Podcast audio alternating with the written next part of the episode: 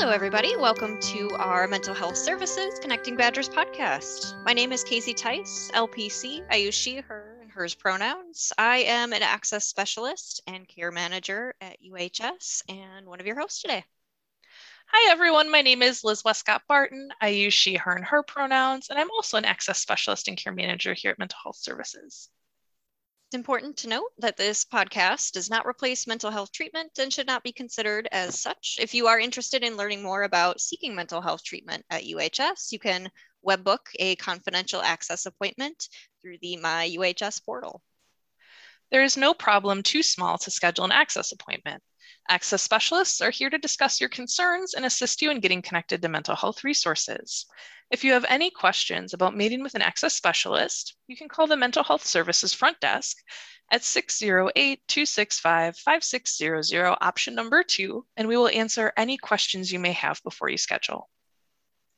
Or if you would prefer to get connected to a provider outside of UHS, we can assist with this also. And as a reminder, you can access 24-7 crisis resources and these include the UHS crisis line 608 265 5600, option 9. And in the event of an emergency, of course, please dial 911.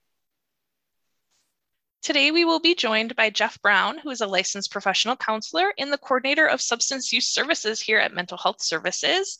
Thank you so much for joining us today, Jeff. And are there any other ways in which you'd like to introduce yourself to our listeners? Yeah, thanks, Liz and, and Casey, for having me on. Um, like you said, my name is Jeff Brown. I use he, him, and his pronouns. Um, and in addition to being a counselor and the uh, coordinator of substance use services here, I'm also on the outreach team and a member of the men's mental health uh, subcommittee for the outreach team. Well, welcome. Good to have you on. Um, so today we are here to talk about the topic of Movember in particular. Uh, last year, we had had Corey Steele on from MHS uh, to discuss Movember, um, episode 113 for listeners you might have missed that and want to go back to that. But can you just remind us a little bit about what Movember is and what is the importance of it? Yeah, so uh, Movember is a month long international campaign uh, that's held in November every year to raise awareness around uh, different men's health issues. Um, it, traditionally, or it started with uh, awareness around prostate cancer and testicular cancer, um, and over the years has been expanded to include awareness around mental health concerns and suicide prevention. Um, at MHS, our campaign is focused on mental health and suicide prevention. Um, and we, um, over the last year, excuse me, over the last year or so, um, we've tried to expand uh, our programming to not only be during the month of November, uh, but to hold some other things throughout the rest of the year to keep a focus on men's mental health. For those who are, you know, curious, the Mo in Movember uh, refers to mustaches that were initially grown, uh, that men uh, initially grew in the early years of the awareness campaign uh, oftentimes as a, uh, a, way to raise money for charities that focused on the, the different health and mental health issues. Um, while some men do continue to grow their mustaches uh, during the month, uh, it certainly is not a requirement to participate um, or to have awareness around those different issues.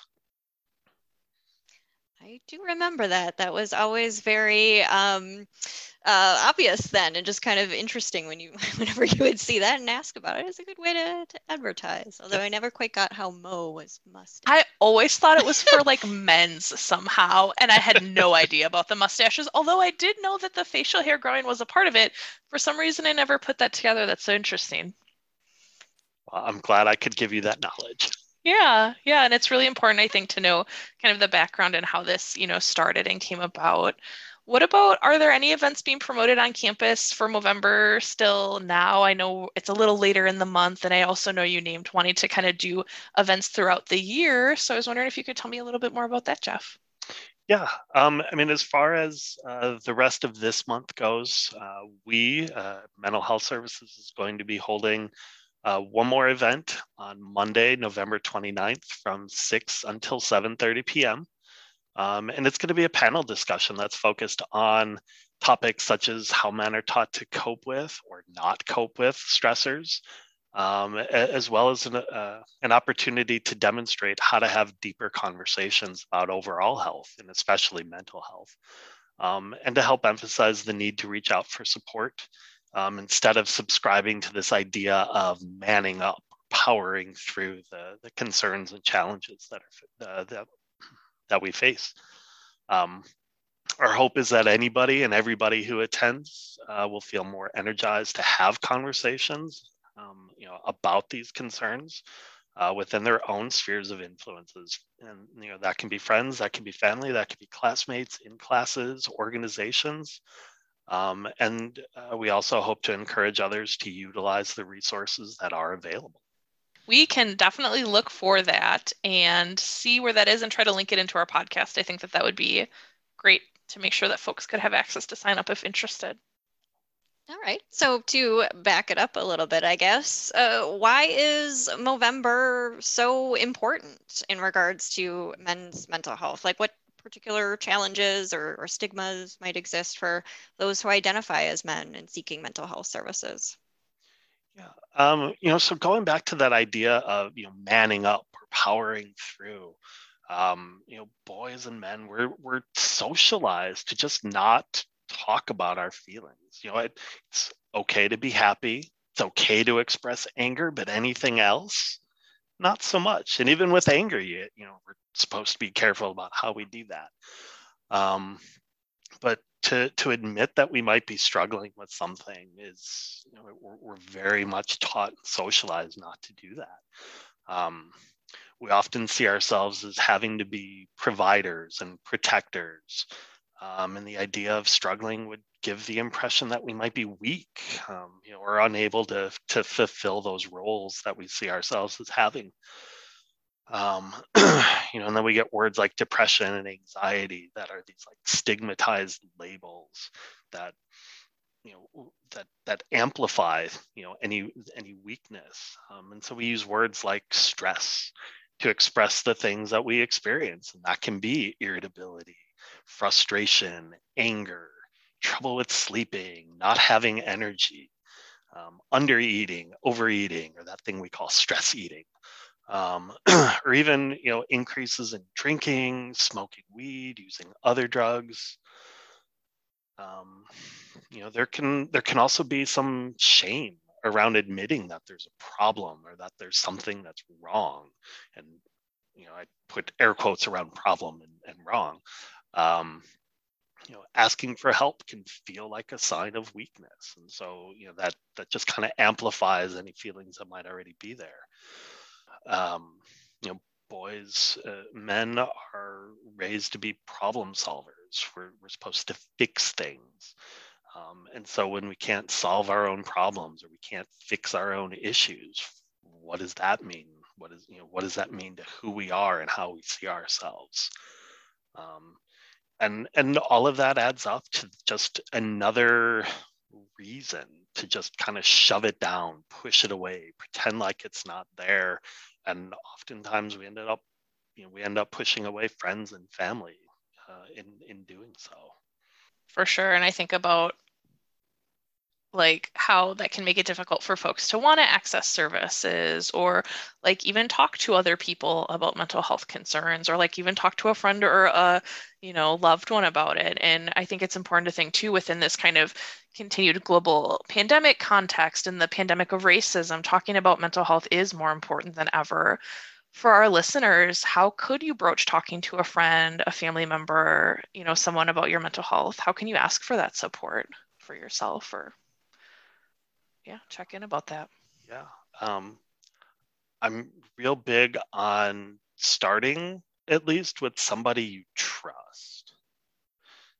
It can, you know, it can be a, a parent, a sibling, a cousin, a best friend, a partner, um, but but someone that you you know you feel connected to and and really know, understand, or at least have a pretty good idea that they're not going to judge you or see you differently because you're saying, hey, I'm struggling with this thing right now. Um, as, as much as you know, I, I, I referred to it before that we use the word stress instead of depression or anxiety. at the same time, if it's more comfortable to use that word because it's a little bit more relatable, use the word stress. I'm feeling stressed out. I've been super stressed lately.